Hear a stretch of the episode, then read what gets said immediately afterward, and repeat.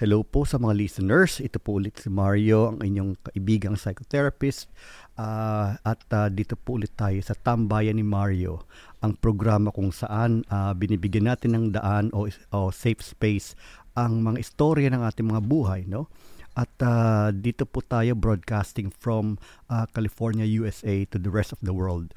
By the way, listeners, meron tayong yung analytics, nakita ko na meron tayong listeners sa Middle East, US, Canada, as far meron tayo sa Europe, no, different countries in Europe, and meron din tayong, nagulat ako, meron tayong listener pati sa Africa. Meron sa Kenya. So whoever you are from Kenya, no, or I think tatlo yata sa Kenya, but anyway, welcome to this show, no. So katulad nga po ng sinabi ko, no, ito pong programang ito ay upang malinawan natin ang ating mga karanasan sa buhay.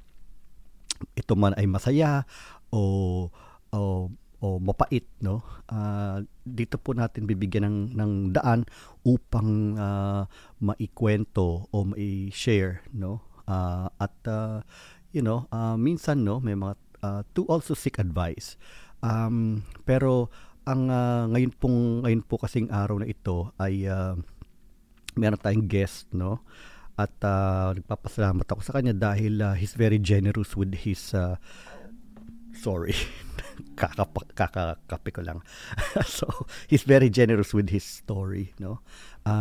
So meron po siyang ibabahagi sa atin na sabihin natin na isang maligim na tagpo ng kanyang buhay, pero in spite of that, no, meron he's still strong right now, no.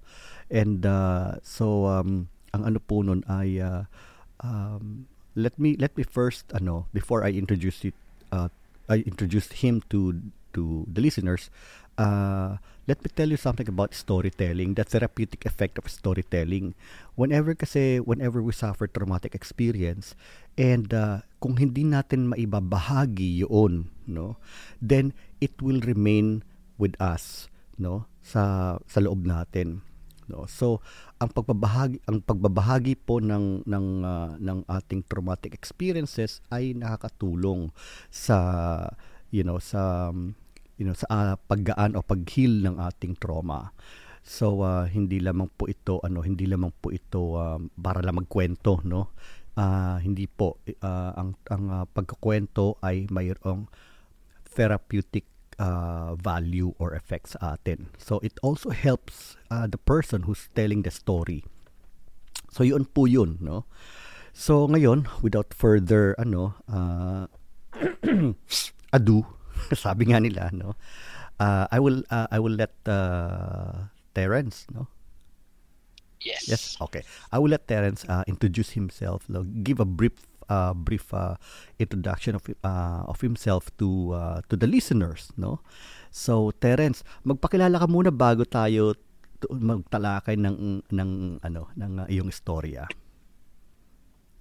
Okay, so thank you. Siyempre, unang-una, salamat sa oportunidad na binigay mo sa akin today to share my stories and experience. So by the way, I'm Terence Moises. Manabat, kukumpletohin ko na, kuya. Oo, sige. Kasalukuyan nagtatrabaho akong OFW dito sa Muscat, Oman. And I'm 31 years of age, single dad. Alright, single dad si Terence, nasa Muscat, Oman. Alam mo ba, yung isang guest ko din, guest din natin dito, isang taga Muscat, Oman ba? Hindi ko pala na yung kanyang story, no, pero taga Muscat, Oman siya. Sabi ko sa kanya, ano ba makikita diyan sa Muscat, no? And then sabi niya, marami po, kuya, ganyan. So sabi ko, sige, maaari maging next destination ko yung Oman. Totoo ba na maraming makikita diyan?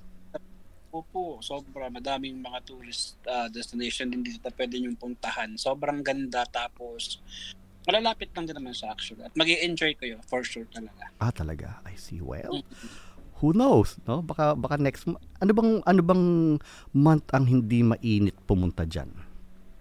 Ngayon. Ngayon, Sayang. Pag March to July, yan ang sobrang init dito na sobrang nakakapasok. Ah, talaga? Oo. Ito nangyari sa Pasko. Wow. Alright. Oh, okay. Pero alam mo, etong si Terence, no, maraming kwento at sabi ko nga sa kanya, no, we will have several episodes about his experiences, no. So, for now, no, medyo sa lahat ng test. Okay, sige. All right. So, okay. Si Terence, bali ano, no, meron siya ibabahagi sa atin, no. But can you tell us first ano, yung a background. When did this happen? Saan nangyari ito? Way back 2015 sa Jeddah, Saudi Arabia. Okay. That was first time ko po mag-abroad. I see. Okay. So, nasa Jeddah ka, Saudi Arabia, no? 2015, sabi mo. First time mo mag-abroad at nandun ka sa Saudi Arabia. If you don't mind me asking, Terence, anong trabaho mo dun sa Jeddah dati? I work as hotel receptionist sa Alhamra Hotel. I see. Sa Jeddah. Okay, I see. Yes. So, how long did you work there? Ilang taon ka rin inabot doon? Kontrata po. 2 years din po. 2 years. Isang kontrata po. Then na-extend ng ilang months din doon. Kasi nga po dahil ID. I see. Okay. 2015, bali 2015 to 2017. Actually, umalis po ako ng 2014 ng December. 15, then 16. Natapos po ako ng 2016. Then, So, mga 2017 po by January, nakauwi na po. Oo. I-describe lang kita sa mga listeners, no? Kasi si Terence, actually, he looks good, no? Gwapo tong si Terence, no? At he looks very intelligent with his glasses. And he's got, pangalan ito, meron siyang beard, no? Meron siyang konting balbas dyan, no? So, he's a very good-looking guy. Alright. At siguro, itong pagiging good-looking mo, ito ang naging mitya ng nangyari sa'yo doon. So, can you tell us what happened? Nagsimula kasi yung sir, sa totoo lang, unang punta ko doon, first month ko was okay. Oo. Yung tipo, sabi mong God, thank you kasi binigyan mo ako ng opportunity na magtrabaho dito. Kasi bawat tao naman, pag lumalabas ka ng bansa, ang bitbit mo lang ay pangarap eh. Oo. Ang mabibigyan mo ng magandang buhay yung pamilya mo, to provide their needs lang. So ako yung tao kuya na lahat gagawin ko para sa pamilya ko. Mm-mm. Pamilya ko para sa sarili ko. So, first month was okay. Ang ganda ng flow namin doon. Mm-mm. Pero sabi sa amin doon, mag-ingat daw kasi ganito-ganyan na ang mga lalaki daw ginagahasa doon, ganito. Oo. Hindi ako niniwala doon kasi sa isang buwan ko, sa pakikisama sa kanila, nakitaan ko sa mabuting pakikisama. Ito ba itong sinasabi mong mga may mabuting pakikisama, mga Pilipino o Arabo? O iba-ibang lahi po yan, sir. Okay. So mababait sila, no? Yung unang mga... Mababait po sila nung isa. Ako naman po kasi noon, bata pa. Kasagsagan ng kabataan ko noon, wala pang balbas, maputi. Oo. So tingin sa akin, syempre, Middle East, diba? Ang tingin nila sa mga Pilipino na ganitong itsura ay babae. Oo. So, ayun po, days, weeks, months pass, okay po yung trabaho ko. Oo. Hanggang tumating po yung isang araw na hindi ko makakalimutan na sumira ng pangarap ko, ng buhay ko. Oo. Na halos, sumisigaw ako nun sa loob ng banyo. Hindi ako makatulog. Takot akong hawakan ako ng kung sino kasi parang feeling ko mangyayari yun. Okay. Nang isang beses lang kuya. Okay. Alright. Before you proceed, no, let me just give the listeners a psychological background on that, no, on what you just described. Yung sumisigaw ka sa banyo, takot kang hawakan ng tao. So, listeners, ito po ang tinatawag na trauma, no. Ang trauma kasi, these are overwhelming experiences. That's too much for our psyche, that's too much for our nervous system, that's too much for our body to digest. Kumbaga, ang trauma kasi para kang ano yan eh, para tayong, sabihin natin na appliance tayo, no, na ang voltage natin until 250 volts lang. But a trauma can be like 5,000 or 10,000 volts that suddenly nag-surge sa atin. So, anong mangyayari sa atin, no? We will get overwhelmed. And then this sense of overwhelmment, ito yung sinabi mong simptomas na naramdaman mo, no, na ayaw magpahawak, na sumisigaw ka, no. All right. So, okay, go ahead, continue. So, March 19, 2015, kuya. Tandang-tanda mo pa talaga yung date, ha? Araw na hindi kong makakalimutan. Okay. Kasi that po kasi, di ba, kapag ka po pumunta ka sa isang lugar, kailangan meron kang dito sa, doon kasi sa Saudi, ang tawag nila is ikama. Mm-mm. Parang residence. Mm-mm. Wala akong naidingan, kuya, kasi ang hawak lang namin that time is Xerox copy ng passport, tapos ng visa. Mm-mm. Ang nangyari po kasi noon, pauwi po ako ng accommodation noon, may humintong pulis. Okay. So sabi niya sa akin, Pilipino ka? Sabi ko, yes po. Asa ng ikama mo? Sabi ko, sir, wala pa po kaming ikama kasi po on process pa po. Hindi pa po siya nare-release. Oh. So, lumapit ka sa akin. So lumapit po ako. Kung baga siya, parang respeto ko sa police. Mag-isa pero, ka lang nun? Opo, ako lang po mag-isa. Gabi? So never ako gabi na po ako. Mga around 7 na po yun. Okay, sige. Never po ako nag-expect na kung ano. Kasi alam ko, mababait sila eh. Kung baga, di ako may posibilidad na mangyari yung ganung bagay. Oo. Lumapit po ako. Hinawakan niya po yung braso ko. Hinihimas-himas niya ako. Uh-oh. Akala ko baka may hinahanap sa mga kung ano-ano. Oo. So, bigla niya po hinawakan yung hari ko. Oo. Nagulat. Oo. Tapos sabi niya sa akin, ibaba mo yan. Oo. Sabi ko, hindi po ako makapagsalita. Nabigla po ako. Oo. Terence, sandali. So, ito, pinalapit ka niya, no? Sabi niya, hubarin mo yan. So, meron bang tao sa paligid niyo? Or? Wala po. Wala. Kasi yung way po kasi talaga is malayo sa pinaka-high. Parang papasok ka po siya. So, yung part po kasi yun, parang bakanting lote. Then, yung building po kasi is magkakalayo. I see. Hindi po siya ganun kalapit. Magkakalapit katulad. Kaya di ba kasi ngayon po yung mga bahay ngayon para malalapit na lang. Pero yun doon po kami sa Saudi is magkakalayo po yung mga building. So may mga space pa, may mga bakanting lote po. Okay, I see. Okay. Okay, so go ahead, pinalapit ka, kinapayong ari mo, no? And then nagulat ka, right? So I'm pretty sure parang na-freeze no, no? Parang binuhusan ng malamig na tubig no, no? Sobra po akong bigla. Oo. Hindi po ako makagalaw kasi po iniisip ko bakit kailangan niyang ipababa yung shorts ko. Oo. So, sobrang takot ko. Ako po ay sumunod na lang. Okay. Sa pinapagawa niya. Pero yung kaba ko po sobra. Oo. Tapos hindi ko makakalimutan yung sabi niya sa akin na if you shout, if you tell this to anyone, I will kill you. Oh, wow. So, ako nun, na-stuck po ako dun. Sabi ko, hindi ako pwedeng mamatay kasi may pamilya ako. Bago lang ako dito. Oo. So, anong mangyayari? Sige. So, yun po. Ginakuloy na po ako nun. Nung police na yun, nagtanggal siya ng pants niya, pinasubo niya sa akin yung hari niya, habang sinasampal niya ako. Okay. So, bali... So, ang ano nun, can you describe him? Unang-una, matangos ang ilong, syempre, kasi Arabo. Oo. Pero, tapang po ng mukha niya. Sobrang tapang po ng mukha niya. Ang laki niya pong tao. So, wala po akong laki. Oo.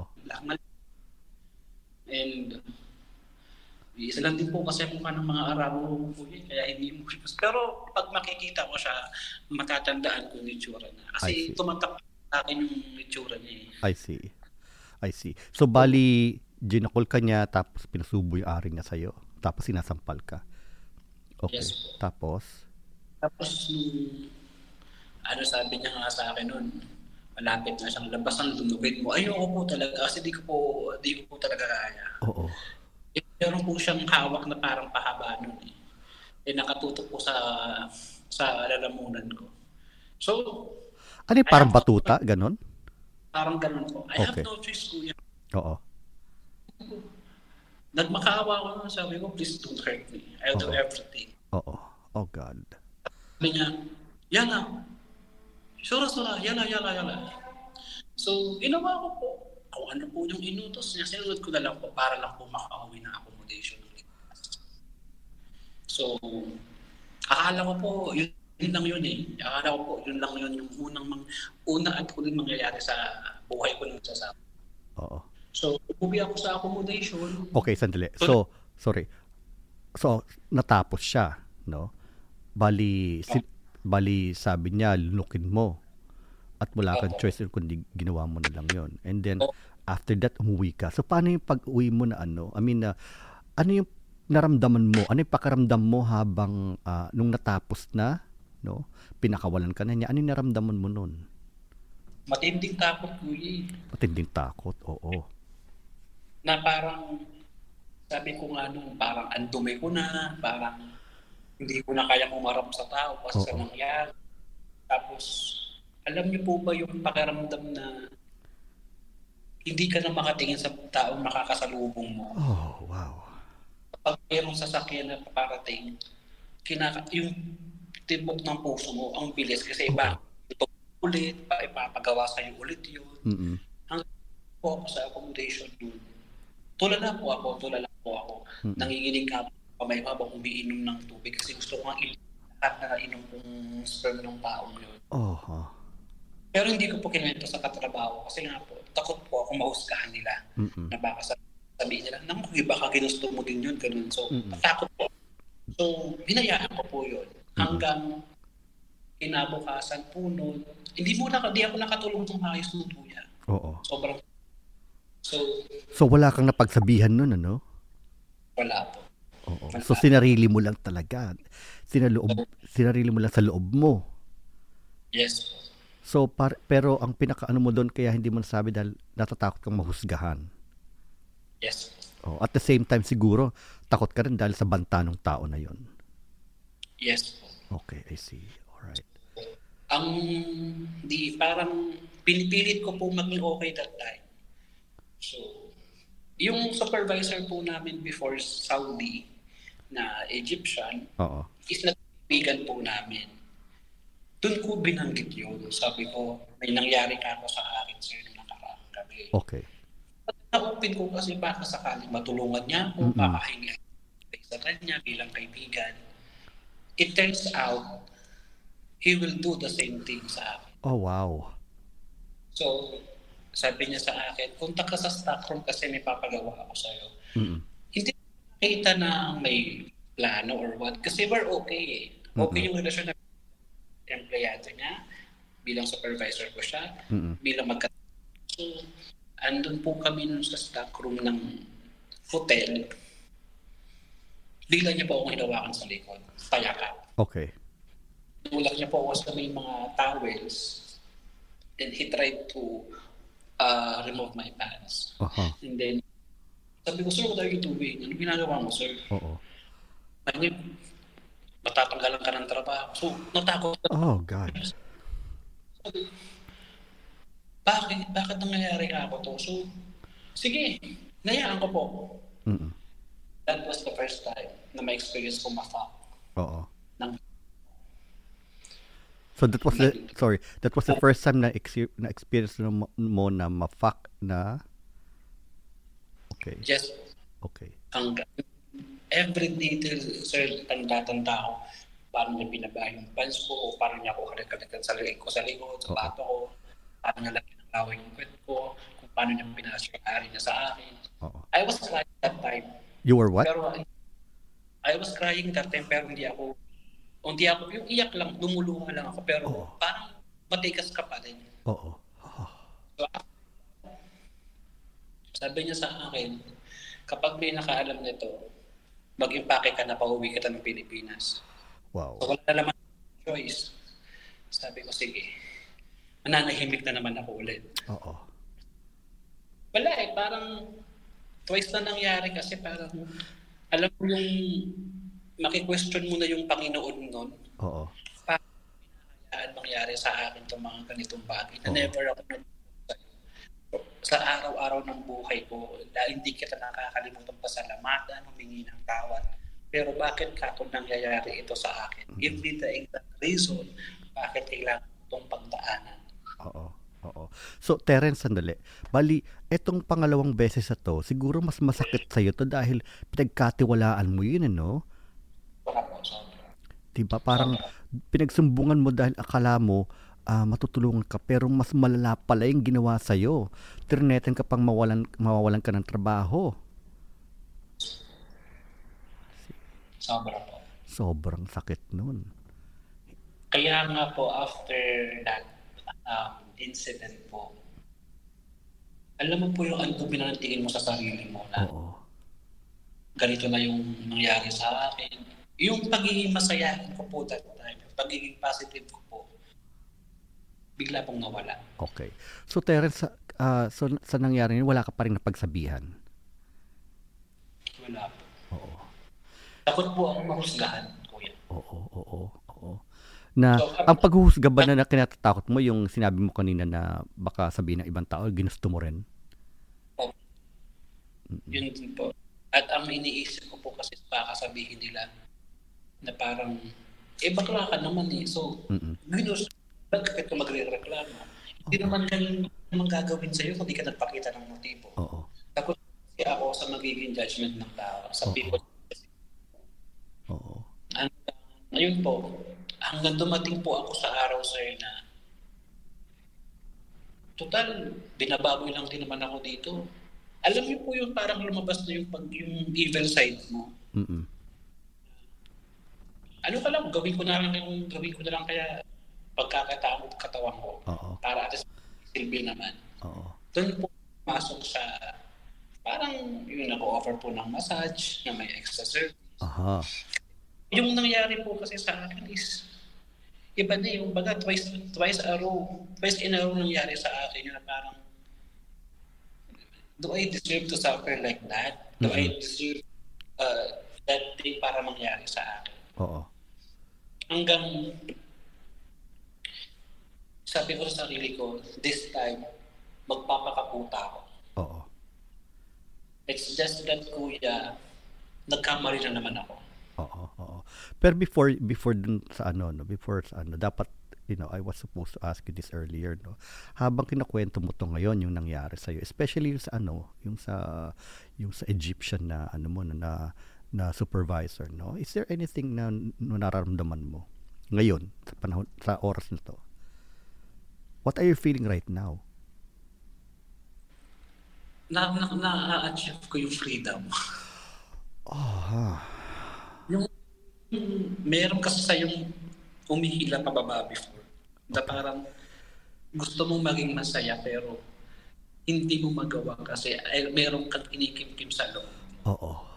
Iba nga sabi nga po nila, if you wanted to be happy, then release all the negative things and thoughts in you. And this is one way for you to release that. Kasi kuya, hindi kita kilala, di ba? Hindi kita kilala. Sabi kasi sa isang movie, mas maigi pang magkwento ka ng karanasan sa tao hindi mo makilala kasi hindi ka nila ma-judge. Kung sa taong kakilala mo, they will say something about you na ikakasama pa ng loob. Ang nakita ko yung show ko, sabi ko, gusto kong i-share yung life story ko kay sa'yo nga po. Kasi hindi kita kilala, kumbaga, mas may chance pang maintindihan mo ako. Pakikinig ka without judging me. Yeah. Kaya ngayon po, unti-unti po, kumagaan na nararamdaman ko kasi. Yung matagal kong kinimkim na ganit, na puot, dahil sa past experience ko, na ba nawawala? Alam mo, Terence, no? I can assure you right now, no? There's really no judgment. Walang judgment ako nararamdaman sa iyo. No? I'm trying to be with you in your experience. Yeah. So, eto na kuya. So, tutuloy ko na. Yeah, go ahead. So, nag-decide ka, okay, total, nababoy na rin naman ako, binababoy na rin naman ako rito, no? So, magpakaputa na lang ako.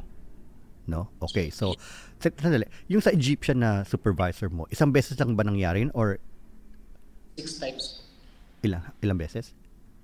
Times. 6 times. Okay. And saan nangyayari? Palaging doon sa stock room? Sa stock room, sa bathroom, accommodation, sa service. Wala nakakahalata nun?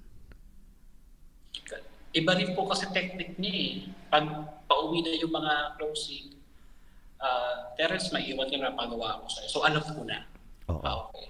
So in those times, to, parang hindi ka na parang hinahayaan mo lang siyang gawin sa'yo yung lahat ng gawin niya? Hinahayaan ko po kasi gusto ko manatili sa trabaho kasi kailangan ko. I have no choice. Pero sa loob ko, gusto ko siyang saktan, gusto ko siyang saktukin, awayin, isumbong. Oo. Pero kasi at the end of the day, ako po yung talo. Mm-mm. Mas malakas para sa amin. Oo. So those times na ginagawa niya sa akin, I was crying inside. I need help that time. Oo. Sabi ko sa mga kaibigan ko, ang saya niyo, pero ako, may pinagdadaanan ka ako. Oo. Hindi ko sabi kasi nga ako, takot ako. Oo. Ayoko. Eh, kailangan ko ng trabaho ito eh. Kailangan ko ito para sa... Kumbaga, kailangan mong maging matatag at pilitin mong maging matatag para sa pamilya. Oo. Oo. Wow.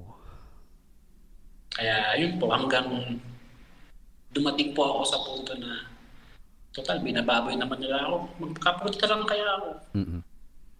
Parang may pakinabang yung katawan ko. It's just that unang Saba ko, mali pa. Oo. Yun ang hindi makakalimutan ko yan. August 7, 2015. What happened? Mali ko. Itong ginawa ko to ay mali. Ako ang nag-alok sa isang Arabo. Maayos po sa namin na imamasage ko sa we're going to have sex. Uh-huh. Sa ganito, 500 riyals. Okay. Ginawa ko yun kasi kailangan ng tatay ko ng kamot kasi meron siyang tubig na bayan na kailangan ko mag-raise ng pera para sa operation niya. Uh-huh.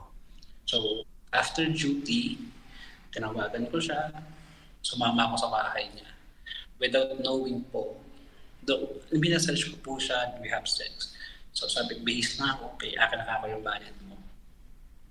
No, hindi pa tayo tapos. May dumating pong... Oh! Bigla po ako ng rambutan. Kinuha nila yung ID ko, yung wallet ko. Paano ko lalabas? Wala akong ID. Kapag nakita ako ng person na walang ID, mas problema yun. Oo. So sabi ko, sige, kaya ko to. Lalaroin ko kayong dalawa. Kumbaga, tapang-tapangan ko yun eh. Wala na akong choice that time eh. Sige ka, anong deal nyo ka? Sige. Sex slave? Sige. Tugal, buta naman talaga ka ako eh. So after that, hindi nila ako pinalabas ng kwarto. Kung lalabas ka, uuwi ka, natawag kami ng pool, sasabihin namin nag-offer ka ng ganito. Pakukulong ka. I was in the corner crying. Bakit nangyari to? Bakit kinayaan kong mangyari to sa buhay ko? So, I thought, tapos na sila. Around 2:34 a.m. ng umaga ko niya. Hinila ako ng isa. Pinadapa ako yung isa. Subo mo ito yung isa ng papa. Sabi ko, ito na siguro ang magiging buhay ko dito. And I was there sa bahay ng tao yun for 2 days.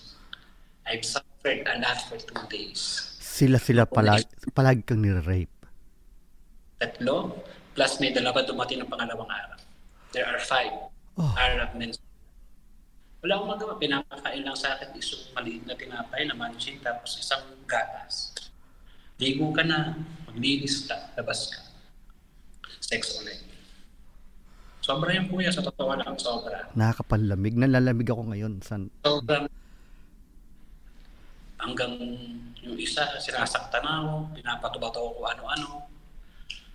Sabi ko, bigyan mo ako ng sign na makakalabas pa ako dito. Paano ako uuwi dito? Oo. Hanggang ano? Sorry? Sabi ko, bigyan niya ako ni Lord. Sabi ko kay Lord, bigyan mo ako ng sign na makaka-uwi pa ako, na makakalabas pa ako sa impyerno ito. So, ayun nga po, nagmakaawa ako sa kanila. Hanggang sabi sa akin ng araw po yun, sige, pwede ka nang umuwi. Yung 500, usapan namin kuya, down to 50 reals. Binigyan ka lang ng 50 reals? Usapan namin. So, naglakad ako pa uwi ng bahay, ng accommodation. Tulala ulit. Tulala, makakasabog. Doon na po ako pagdating sa accommodation. Sabi ng mga kasama ko, nasan ka? Ba't wala ka ng 2 araw? Ano nangyari sa'yo? Sabi ko sa kanila, kapag nalaman nyo, baka layuan nyo ako. So, siguro mas maigi na wala kayong alam sa nangyari sa akin. Bakit may mga pasaka? Promise, hindi nyo magugustuhan ang sasabihin ko sa inyo. So, I locked myself inside the bathroom. Iyak ako ng iyak, sigaw ako ng sigaw. Nawalan ako ng gana sa buhay ko, kuya. Uh-huh. Ang alam ko lang, gusto ko nang kumuwi ng Pilipinas. Mm-hmm. So, hanggang, alam mo po yun, yung bawat araw na tumaraan sa'yo, nawawala ka sa sarili mo. Takot ka na makiusap sa mga tao. Takot ka na tumingin sa mga araw mo kasi baka siya na naman ulit. Mm-hmm. Hilaong-hilain. Wala. So, parang naging impyerno yung buhay ko, kuya, sa Jeddah. Oo. Sabi ng nanay ko noon, anak, bakit di ka nag-message? Anak, kamusta ka dyan? Ba't wala kang mga posts? Sabi ko, mabisi lang ako. Pero gusto ko na magsabi sa nanay ko, ma, ganito nangyari sa akin, ma, ganito yung sitwasyon ko. May sasabihin ako sa'yo, ma, parang hindi ko na kaya. Kung iisipin ko yung sitwasyon ng buhay namin kuya sa Pilipinas, hindi ka pwede bumigay. Parang maging matatag. Kaya sabi ko nga, wala na akong choice. Hanggang... Kasi ikaw inaasahan. Sobra po. Breadwinner po ako eh. Kaya nga po nung... nandoon ako, pinipilit ko. Sabi ko nga, bagong araw, bagong pag-asa. Lagi mo sinasabi. Kumbaga, lagi ko na lang po nilalagay sa isip ko na ang mga nangyari ay may rason. Oo. Pero at the end of the day, kasi tatanungin mo yung Diyos eh. Bakit mo hinayaan? Bakit mo hinayaan nangyari sa akin to? Oo. Bakit nagsuffer ako? So, nasan ka? Ba't di kita naramdaman nung mga oras ng yun? Oh. Sobra kuya, sobrang... Pwedeng mag-ano ka muna ngayon. I mean, I'm curious, I'm wondering, no? Ano yung nararamdaman mo ngayon? Alam mo yung ano, bumalik sa akin yung pain ng mga araw na naramdaman ko yun. Pero on the other side, natutuwa ako kasi gumagaan yung pakiramdam ko. It's just that grabe pala yung nangyari sa akin. Alam mo yung ano, hirap explain eh. Alam mo yung... It's okay. Ang ano lang, ang bigat kasi ko sa totoo lang. Oo. You always say to people na you're happy, na lagi kang positive. Pero alam mo kasi, wala man lang kasi nagtatanong sa'yo na taka. Oo. Kasi alam kasi nila, you're doing okay, na wala kang tinatang mabigat sa loob. Ngayon, ang nararamdaman ko is, naaawa ko sa sarili ko kasi pinagdaanan ko yun, na parang nag-evolution ko. Deserve ko ba talagang pagdaanan yung ganung bagay na bakit mga lalaki doon na oo, bakla ako pero hindi naman ako ganun patapon na bakla ako, sabihin nila na deserve ko yan, diba? Oo. So Terence, no, for stop muna tayo rito. Alam mo yung pagbalik ng pain, no? That's natural. Pero at the same time, no, hindi ka na nag-iisa ngayon, no? You are in a safe space right now. No? And at the same time, you're with someone, no, who understands what you're going through without judgment. Yes. That's okay. Yes. Yeah, I know. Yeah. So again, no, yung that was before, no, yes, when you were in a very terrifying place, terrifying situation, but right now you are in a very safe space. Yes. Okay. Kumbaga parang na nararamdaman mo yung pain. Meron ako. Ngayon, no? That is fine, that is okay. Pero ang may difference. But now yes, you are safe. Yes. Okay. All right. How does it make you feel? Mas okay ka ba? Mas okay na po kasi kumbaga at least nailabas ko na yung gusto ko nang ilabas before. Okay. Aminado naman ako na hindi ko naman lahat kinuwento sa magulang ko kasi ayaw kong mag-isip sila pa kasi mag-cause pa ng stress sa kanila, magkasakit pa sila. Binahagi ko lang kasi sa kanila yung kokunting bahagi lang. I see. So, is this the first time na nadetalye mo to? Yes po. Oh, salamat na marami sa tiwala mo. So, isipin mo na lang, sir, 2015, 16, 17, 18, 19, 20, 22, 23. 8 years ko pong dala-dala to na sobra. Na sobra, alam mo yun. May ganun. Sino po mag-aakala, diba? Oo. Na may tao pa lang may dinadalang ganung kapikat. Oo. So, yeah. Yeah. You kumbaga parang ano no. First what I'm feeling right now is I'm very thankful and I'm privileged that you know na ibinahagi mo yung for the first time in detalye ng naranasan mo noon dito sa programa. But at the same time I'm also ano kumbaga parang you know, kumbaga parang mabuti at nagka-kontakan tayo, no? At naging paraan ito para you know, like what I said earlier at the beginning of our program na yung therapeutic value ng ano ng storytelling, no? All right. Okay. So, okay, would you like to continue? Yes po. Okay, sige. Go ahead. So, yun nga po. So, talagang after po nung nangyari sa akin yun, tumatak po talaga sa akin yun. So, sabi ko kailangan ko mag-continue sa buhay ko kasi I have my family na umaasa sa akin. So, laban lang ka. Laban lang. So, hanggang dumating po yung isang araw ulit na sobra din po akong na-trauma kasi nga po yung katrabaho namin na nagkatrabaho sa loob ng opisina is sinama ko. Nasabi niya kailangan natin puntahan sa ganito kasi meron po kami isang kasamahan na nag-run away po that time. Sabi niya sa akin kailangan ko ng kasama para i-convince mo siya na bumalik. Okay. So wala po ako kasi taga-office namin po yun. Ano yan? Pilipino o ano? O Arabo? Lahi po. Ibang lahi. Ibang lahi. Anong lahi? Po siya, Jordanian po ata yung sister.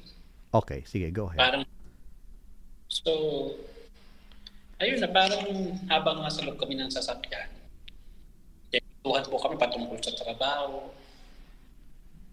Ngayon po, umawak siya sa legs ko. Hmm. Sabi niya, ikaw yung isa ka sa mga magagaling naming staff. Kasi ang positive ng mga comments sa'yo ng mga guests natin sa hotel. Mm-hmm. So, akala ko, wala lang po yun. Until, doon po siya nagsimula. Nilabas na po yung ari niya. Tapos, sabi niya, subo mo to. Doon ko po nalaman na yung Egyptian po pala namin katrabaho doon. Sinabi sa akin. Kinuwento, kumbaga pinagpasahan ka. Yes po. So, bigla po ako noon. So, sabi ko, okay, here we are again. Ginawa ko na lang din po. Kasi wala eh. Wala na rin po akong options nun eh. Kumbaga, baka mamaya niyan, ano pang gawin sa akin. So, ginawa ko na lang din po yung pinapagawa niya. Hanggang after po namin mag-sex noon, sabi ko, doon po ako nakapagbito ng masamang salita na minura ko siya. Then sabi ko sa kanya, susumbong kita sa embassy. Oo. Ano siya, minura mo siya? Paano mo minura? Paano? You're son of a bitch. Okay, alright. You're doing this to your staff. Mm-mm.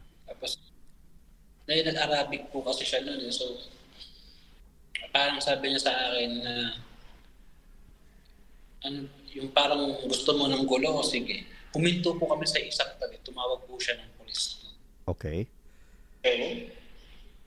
Ang nangyari po noon, may dumating pong polis. Eh, may trauma nga po ako sa polis. Oo. So, parang pinapasok po ako sa loob ng sasakyan. Hanggang sabi nga po, nag-uusap po sila na nagsusumbong yung kasama ko na taga-office sa amin na ganito, ganyan. Eh, yung police po is marunong mag-English. Uh-huh. Sabi po, paano ko siya kukulihin? Eh, wala naman siyang ginawang masama. Wala naman siyang kaso. Tapos, parang sinasabi niya na parang hinipuan ko daw siya, gano'n. Tapos, sabi ng police, eh, wala ka naman enough proof na ginawa ito ng taong to. So wala din silbi yung paratang mo sa kanya. So sinasabi to ng pulis sa kanya o sa iyo? Doon sa kasama ko. So kumbaga naramdaman mo na kampi sa iyo yung pulis? Kasi nag-i-English eh. Kasi nakita niya pong umiiyak ako kasi naiyak po ako sa trauma, sa sobrang takot ko kasi baka ako pagtulungan ako ng dalawa. Oo. Tapos I didn't do anything, sir. Okay. Arrested by this guy. We were together in one company, sir. Sabi ko dun sa police, sabi ko sa kanya, I didn't do anything, sir. Actually, he just let me do this one thing like this. Tapos sabi ng police, okay, just relax. I'm going to talk to this guy. Oo. Then yung police, if nag-i-English po siya, para maintindihan ko. Kaya nag-intake po. Wow. Tapos siguro napansin po kasi nung polls na totoo kasi yung iyak po grabe. Oo. Kasi nawakan ko talaga siya. Sir, I didn't do anything. Swear to God. Oo. So, yun po. Hanggang kinabukasan po noon, pinatawag po kami sa office na tinanong po kami kung ano nangyari. Ang ending po noon, ako po yung pinakulong ng company namin for 2 days. Wow. It's almost 3 days po pala. Oh my God. So you mean to tell me siya na ang nag-ano sa'yo, no? Siguro gahasa na rin yun eh. Rape na rin yun kasi yeah. hindi mo winil eh, no? Without any consent, no? So, tapos ikaw pa pinakulong. For 3 days po. 2 nights and 3 days. Bakit daw? Gumawa po siya ng kwento eh, and Arabic din po kasi yung mga nakasulat doon, so hindi ko po maiintindihan talaga. Oo. Nasa lang po kami kasi nasa work ako noon, bigla po akong pinusasan ng pulis sa paa. Sa paa po tayo. Wow. Ano nangyayari ka po? So, yun nga po na parang hinaras ko nga daw po yung taga-office, yung sir namin. So, wala din po akong nagawa nun kasi wala na po magkakampi sa amin eh. Wala pong kakampi sa akin especially. Uh-oh. Kasi kaliwa na po, hindi sila maniniwala sa amin. Mm-hmm. Kaya sabi ko dun sa mga kasama ko, kako yung taong yan, nangyari kako sa amin, pinagsusupan na kako ko. Yung kako totoo. Kanino mo sinabi yun? Sa kaibigan ko po, sa co-work ko, kay Romney, kay Patrick, kay Crispin. Okay. Yun nga din po is, ang sabi lang nila is, ayaw namin ma-involve sa problema. So, sorry. So talagang parang iniwanan ka na naman sa ere nun. Yes. Mag-isa ka na naman. Yes po. For 3 days, alam mo ba sir, sa 3 days, walang bumisita sa akin doon, walang bigay ng pagkain, wala. Wala, hanggang nakulong ako doon sa Jeddah for 3 days. Binapatukan ng plato, ng tsinelas, ng mga ibang lahi na kapakulong doon. Duduraan ka kasi Pilipino ka. Tapos kapag may rasyon ng pagkain, hindi ka bibigyan kasi Pilipino ka eh. Alam mo yung sa 3 days na ngayon, kuya, sobra akong hina. Oo. Walang kain. Laway lang talaga. Hanggang matutulog kami, wala kang higaan kasi yung karton aagawin sa'yo. Papatulogin ka doon kasama sa may siya, bawal ka dito. Pag may pagkain, di ka aabutan. So sabi ko na lang din nun, kaya yan. Sabi ko, tiwala na makakalabas ka dito. Wow. So talagang sa pinagdaanan mo na yun, sa 3 araw na yun, bali parang hinubaran ka na ng pagkatao mo nun, eh, no? Wala ka ng parang inano yung lahi mo, no? Parang pinaramdam sa'yo kung gaano ka kababa at walang kwenta. Alam mo yung pagpasok ko lang, kuya, sa loob ng kulungan. Parang sa sex din, offer ng massage. Sipa. Ako lang, ganun lang din ako, kuya, kasi wala eh. Wala naman akong laban sa kanila eh. Malalaki lang tayo. Ang liit-liit ko that time eh. Oo. So, lahat. Tatanggapin mo na lang din lahat. Ang alam ko lang that time is, nasa ganito ang sitwasyon, makakalabas ka din. Mm-hmm. Pati kaya ng talaga. Oo. So kung bali sorry, what kept you going that time, no? Was the hope na makakalabas ka rin? Yes po. Oo. Then, sinasabi nun po yan, para sa pamilya. Oo. So yung pamilya mo, yung hope mo na makakalabas ka rin, na malalampasan mo ito yung parang nagsilbing parang lifeline mo, o yung parang para hindi ka gumive up sa buhay mo, no? Yes po, totoo lang. Oo. Kasi alam mo, meron din ganyan his name is Viktor Frankl. Isa siyang nasa concentration camp siya noong time na yun. He was a psychiatrist. And then nung World War II, no, na sa Nazi concentration camp, isa siya sa mga naging nakulong doon, no. Just like yours, nagsuffer siya ng very inhumane treatment. Parang talagang butot balat na lang sila doon eh, hindi sila pinapakain, no. Tapos at the same time parang sa'yo rin na kasi that time, no, yung mga Jewish na yun yung pinipersecute, no. So para sa kanila ang Jewish walang mga kwentang tao. So ang nangyari noon, kaya nga nakasulat siya ng book noon, no, Man's Search for Meaning. Kasi what kept people alive, sabi niya, from his observation pagkatapos ng giyera, what kept people alive that time was the hope na makakalabas din sila, no. The thing na na hindi sila gumive up on life, na hindi sila bumitaw, no. Wow. Yung tipo lang yung at that time na makakalabas ako, na makakabalik ako sa dati, kasi alam ko hindi naman papayaan niya sa doon. Kine-question ko lang siya that time. Pero sabi ko nga noon, para kay mama at papa, sige lang. Oo. Yung gutom, yung parang nakit nila sa akin, lahat yung way tiniis ko for 3 days. So itong to, until now, hindi mo nakakwento sa magulang mo? Hindi po. Wala ka na pagkwentuhan? Sinatatakot ako sa magiging reaction nila. Kasi ayaw mo makadagdag sa, baka ma-stress ka mo sila, no? Yeah. Yes.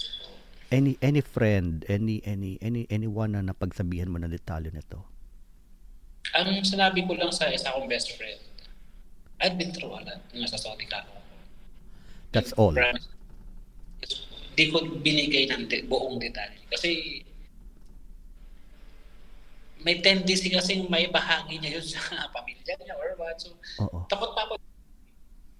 Parang I cannot trust anyone pa before. Oo. Mga nangyari kasi kuya, takot ka sa lahat ng bagay. Aha. Takot na takot ka at iba na yung magiging thinking mo sa lahat ng nakapalibot sa'yo, sa lahat. Basta iba binago po ako ng karanasan ko yung sa ibang version ng pagkatao ko. Oo.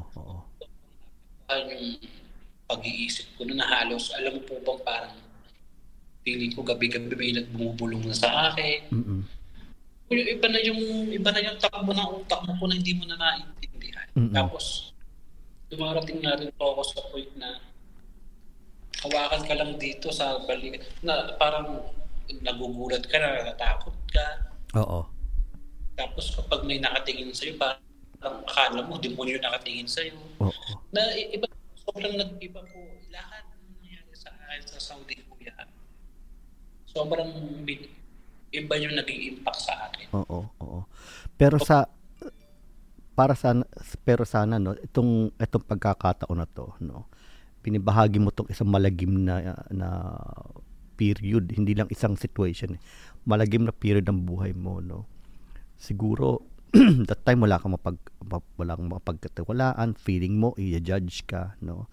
Pero right now as you're telling this story to me, no, there's no judgment, no, but just allowing you to tell your story, no. So there's two ngayon different situation na eh. Yeah, okay, go ahead. At na rin po kasi yung right time para, alam mo yung sabi ko nga parang sige na, ilabas na natin to kasi ang bigat na rin, parang it's been 8 years na rin na dinadala ko to, parang gusto ko yung wala na akong iniisip, na wala na akong kinakailangan. Mawala man din yung takot sa sarili ko. Na may, alam mo yung tipong parang may mabigat kang dala-dala. Oo. Yun nga lang, hindi mo lang kasi alam kung kanino mo siya tanong ikikwento. Oo. Gusto ko man din, ako talaga, sinubukan kong ikwento sa mga kapatid ko, pero natakot din ako sa magiging reaksyon nila. Mm-hmm. Especially sa magulang ko. May mga kaibigan naman po ako na pwedeng pagkwentuhan, pero natakot din ako sa magiging reaksyon nila. Mm-hmm. Kaya nga, sabi ko nga, nung show mo, sabi ko, siguro ito na yung tamang oras para ibahagi ko yung kwento ko, para bumaan nararamdaman ko. Salamat, oo. I really appreciate that. May marinig man ng ibang tao, nagiging inspirasyon sa iba na, ito nga madaming pinagdaanan pero mas pwede pa rin lumaban. Oo. Tayo pa kayo. Oo. So napagdaanan mo lahat 'yon. So yes, hindi mo inisip na magsumbong sa Philippine Embassy sa ano? Paano po ba tamang sabihin? Ewan ko po ba, parang wala po akong tiwala sa kanila. Oo. Sorry po pero di ko naman po nila lahat, pero nung nagsabi po kasi ako na na ganito po ang nangyari sa akin, ang tanong lang po nila sa akin, bakla ka ba?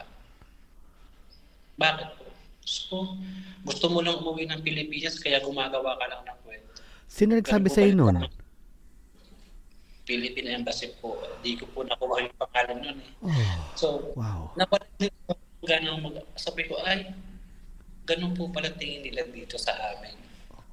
Kaya parang ikaw na nagsumbong, mas maigit na lang na sarili mo na lang. Huwag kang umakas. So kumbaga no, Terence, sa lahat ng panahon na 'yon, patong na yung, na ano? Yung tipong parang lumalala yung sitwasyon mo doon. At the same time, no, habang nararanasan mo yun, mas lalong nawawalan ka ng tiwala sa tao sa paligid mo. Yes po. Aha. Po nung lumapit ako sa Philippine Embassy noon. Kasi yun na yung ultimate, no, yung tipong pwede ka matulungan pero sila mismo inano ka pa na binalik pa sa iyo yung kasalanan. Kasi naalala ko nung pumunta po kasi kami nung nakulong po ako noon. Parang ayaw na akong papasokan sa work. Oo. Parang tinanggal po ako sa trabaho noon. So, humingi po kami ng advice sa Philippine Embassy. Then, parang sabi ko, baka chance ko na to para mapahingi ng tulong para ako sa nangyari sa akin. Para yung sa katrabaho, babalikan ko po ba? Mm-hmm. Nung itinetali ko po kasi yung nangyari sa akin kay Sir Lawrence, dalawa po sila doon, babae labas na laki. Ang alam ko po, yung babae si Ma'am Felma. Mm-hmm. Si Ma'am Felma. Sabi niya, sige anak, ano yung nangyari sa'yo? Yung lalaki po, after ko magkwento, sabi niya, Teres, bakla ka ba? Sabi ko, opo. Doon po siya nagsalita ng ganun po. Nabang magawa ka na anak, ito para gusto mo na makauwi ng Pilipinas. Wow. O sabi ko, parang medyo nagalit po ako noon. Sabi ko, seryoso po.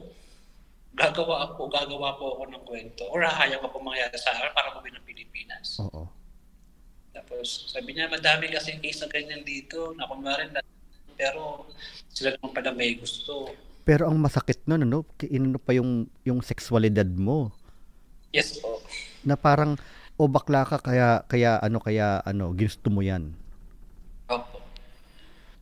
Kaya sabi ko po sa kanya noon, yun, Jude. Sabi ko, hayaan nyo na po. Ganun naman po pala tingin nyo sa amin dito. Dinidiscriminate nyo po kami mga bakla dito. Mm-hmm.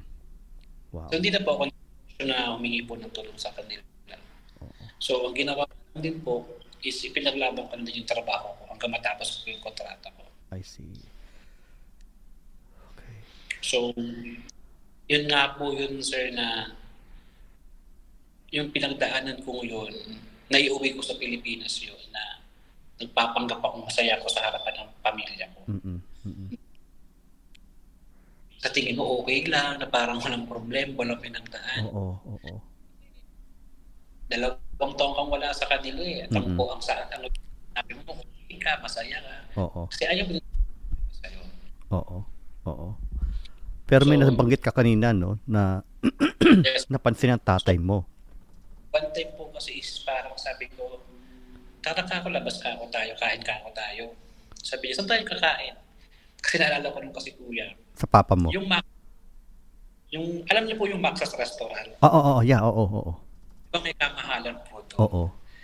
Kasi nung nag-aaral po ako noon, yung mga classmate ko doon kumakain nung college.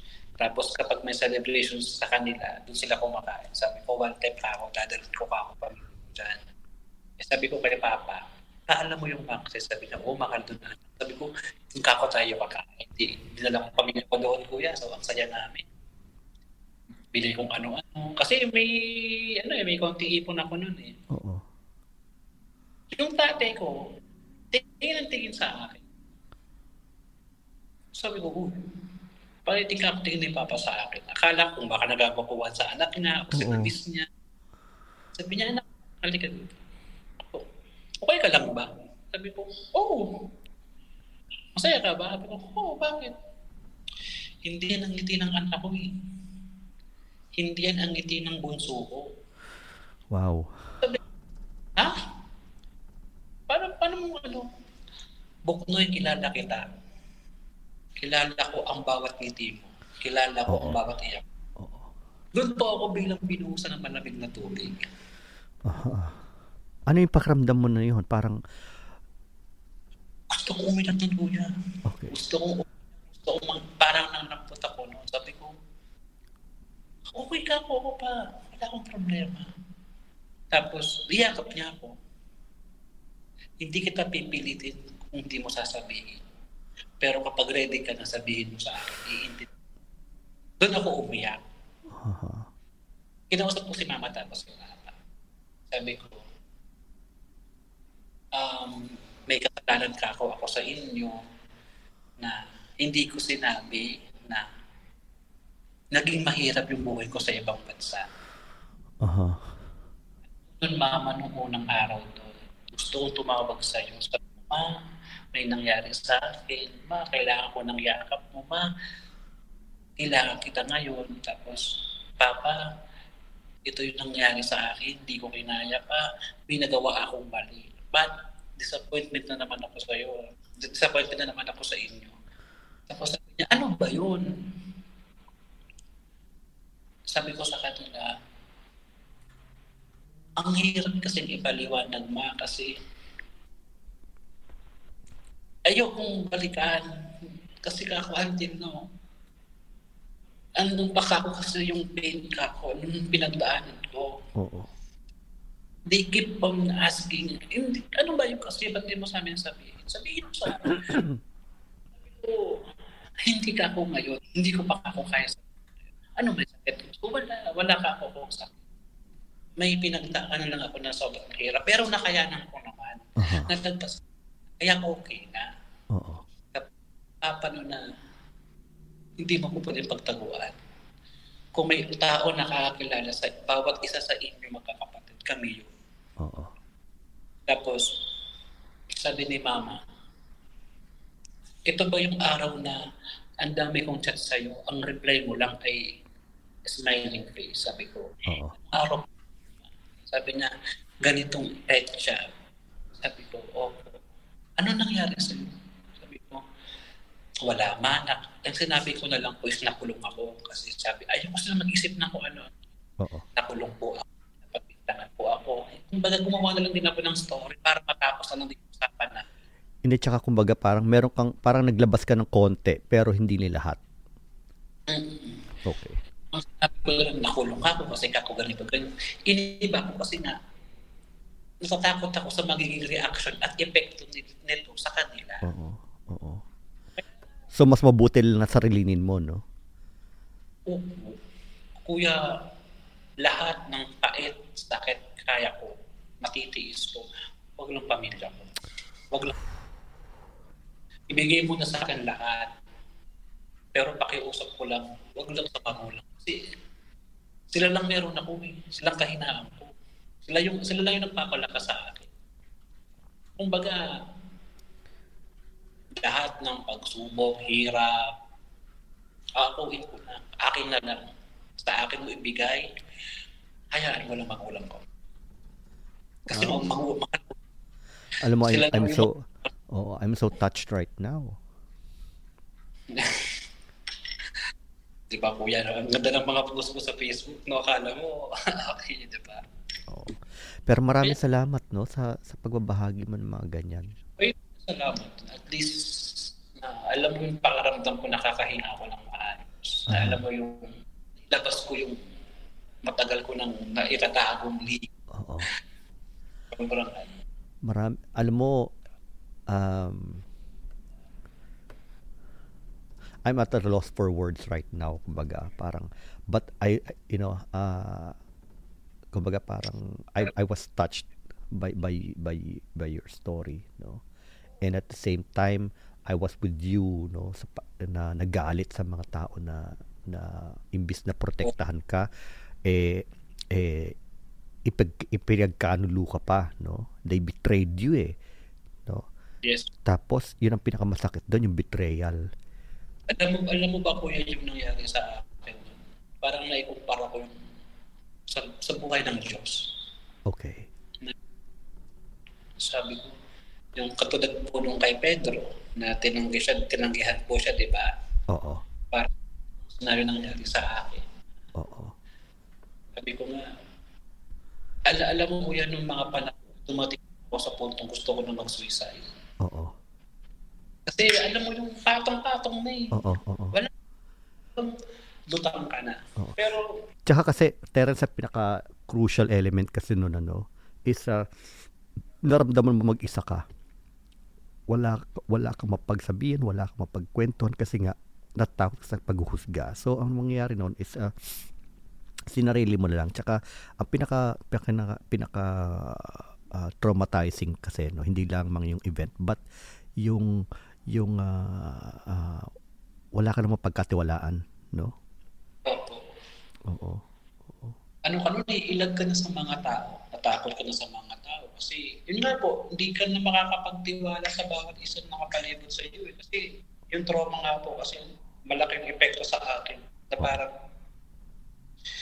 kahit sinong kasama mo o nakapalibot sa iyo, hindi ka na pwede magtiwala. Ano po yung epekto sa iyo? Parang, you only have yourself talaga. Oo. pinilit ko talagang lumaban mag-isa. Mm-hmm. Sabi ko, kaya ko, naka ako lang. Nakatawa, mabuhay na ako.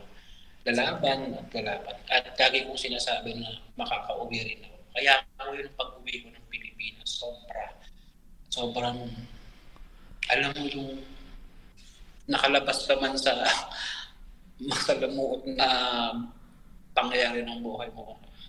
Pero doon pa din yung tumatak kasi sa akin yun. Pero at least kahit papato, yung environment mo nag-iba. Oo. At nung mga magulang ko ng luya, nasabi ko, ligtas na ako. Oo, yeah. I'm in a safe place now. Oo. Hindi ka na matatapon. Oo. Kasi andito yung nanay ko, dito yung tatay ko. Lalo niyakap nila ako. Kuya, sobrang nanglambutawan. Sabi ko, ang nasabi ko na lang nun, salamat sa Diyos, nakauwi ako ng buo. Oo. At maayos. Oo. Hanggang nun po, hanggang yung tatay ko po, na napansin niya na ganun na po. Oo. Di pa ko yung natapos yun. Pag kami nag-iinuman na dalawa, ano pa talaga nangyari? Oo. Sabi ko, kulit mo naman, yun nga, napulong nga lang ako. Talaga sinasabi. I see, okay. Well, hopefully no sa pagtapos ng episode at pagtapos ng kwento mo, sana makadagdag ito sa way mo towards healing, no, towards oo. For sure. Oo. Okay. Kasi alam ko sa totoo lang guminhawa ng pakiramdam ko na nailabas ko na siya. Ngayon. Na parang alam mo yung okay, yung buhay ko sa Saudi, ready ko nang kalimutan. Oo, yeah. Nailabas ko na, nasabi ko na, alam mo yung emosyon ko na lumabas na. Oo. Pero para gumaan yung pakiramdam ko. Kasi, at least, sana sa mga nanonood, bago tayo maghusga ng tao, di ba? Alamin din muna natin kung itong tao ba may mga life battles pa pinagdadaanan, may pinagdaanan pa to sa mga nakaraan nila. Oh. Kasi minsan kasi talaga kuya, alam mo sa totoo lang, gustong-gusto mong magsalita, gustong-gusto mong mag-share, napapangunahan ka lang ng takot. Takot kasi baka i-judge ka ng tao, pagtawaran ka ng tao. Then, lalo sa social media kuya, sobra. Oo. Diba? Social media kasi kumbaga, lahat ng tao may freedom para magsalita. Yung iba naman, magko-comment bakit pa. Diba? Oo. Pwedeng Terence, no? Sabi mo, naihinga mo na yung kumbaga, itong mga nasa loobin mo. Can you, parang do several exhale, no? Parang malalim na paghinga and then ibuga mo lahat ng ano. Can you do that right now?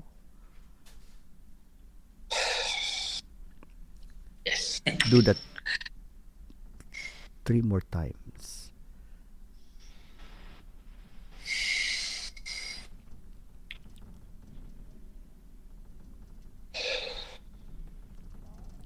One more.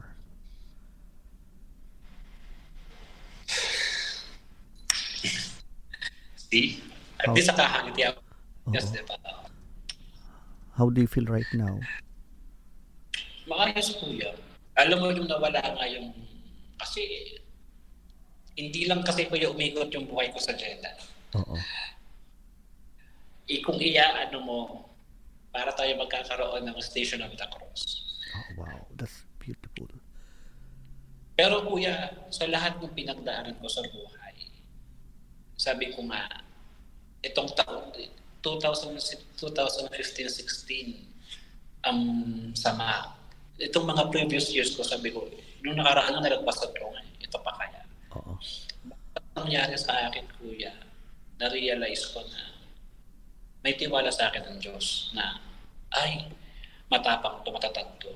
Oo. Kaya kahit anong bato ko sa Kanya, kaya niya. Oo, yeah. Kaya, okay.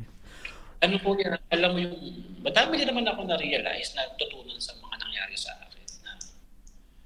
Na basta have faith in God. Mm-mm. Mm-mm. Yeah, so that's something that yun yung para sa iyo eh nagsilbing parang survival lifeline, no. Oo, yun. Well, salamat Terence, no. At may mga episodes pa tayo dahil maraming kwento si Terence, no. But yes. I'm really privileged, no, that na kinuwento mo yan na in details for the first time at nakatulong sa iyo, no. Yes, yun ang pinakamahalaga, no. I think also, no, ito yung aim ng show na to, no, para makatulong din sa mga taong walang mapagsabihan, sa mga tao na may mga madidilim na karanasan, no. Dahil sabi ko nga, we have to the healing effect of storytelling, no. So ito yung maibabahagi ko sa mga listeners.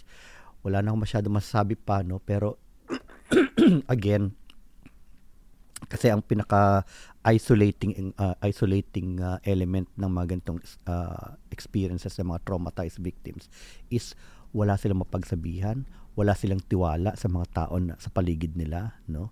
Their fear of being judged, their fear of being shamed for their experience, their fear of being shamed for who they are, katulad ng ginawa sa kanya kay Terence ng hindi lamang ng kanyang mga boss, pati yung mga opisyalis ng gobyerno sa sa bansa na yon, no, na huling sana niya eh, huling last resort sana niya eh, no. Pero at the same time, he was shamed for his sexuality, for his experience, no. So yun lamang, no, yun lamang ang ating babahagi itong episode na to. So yun, kung kailangan tayo may mapagsabihan, no, yun ang pinakamahalaga, no. And sometimes, no, sabi nga ni Terence, mas okay pa na magsabi ka ng magkwento sa mga taong hindi mo kilala, dahil yung mga taong kilala mo may masasabi pa sa iyo, no. So I think this is the value, no, ng mga therapists, ng mga psychotherapists, ng mga psychologists, is because we are here to receive your story without any judgment, no. And at the same time, we are able to connect with your experience, so you don't need to feel alone right now. Okay, again, yes. Salamat, no. And Terence, I'll call you again, okay? Yes. Right. Sige. Salamat na marami. Tatawagan kita ulit mamaya. Listeners, maraming salamat po sa inyong pagsama sa amin ng 1 oras, no, at 12 minuto. So, salamat po sa pakikinig. Hinga po tayo ng malalim pagtapos ng ating pakikinig na ito, katulad ng ginawa ni Terence, no. Maraming salamat po at hanggang sa muli.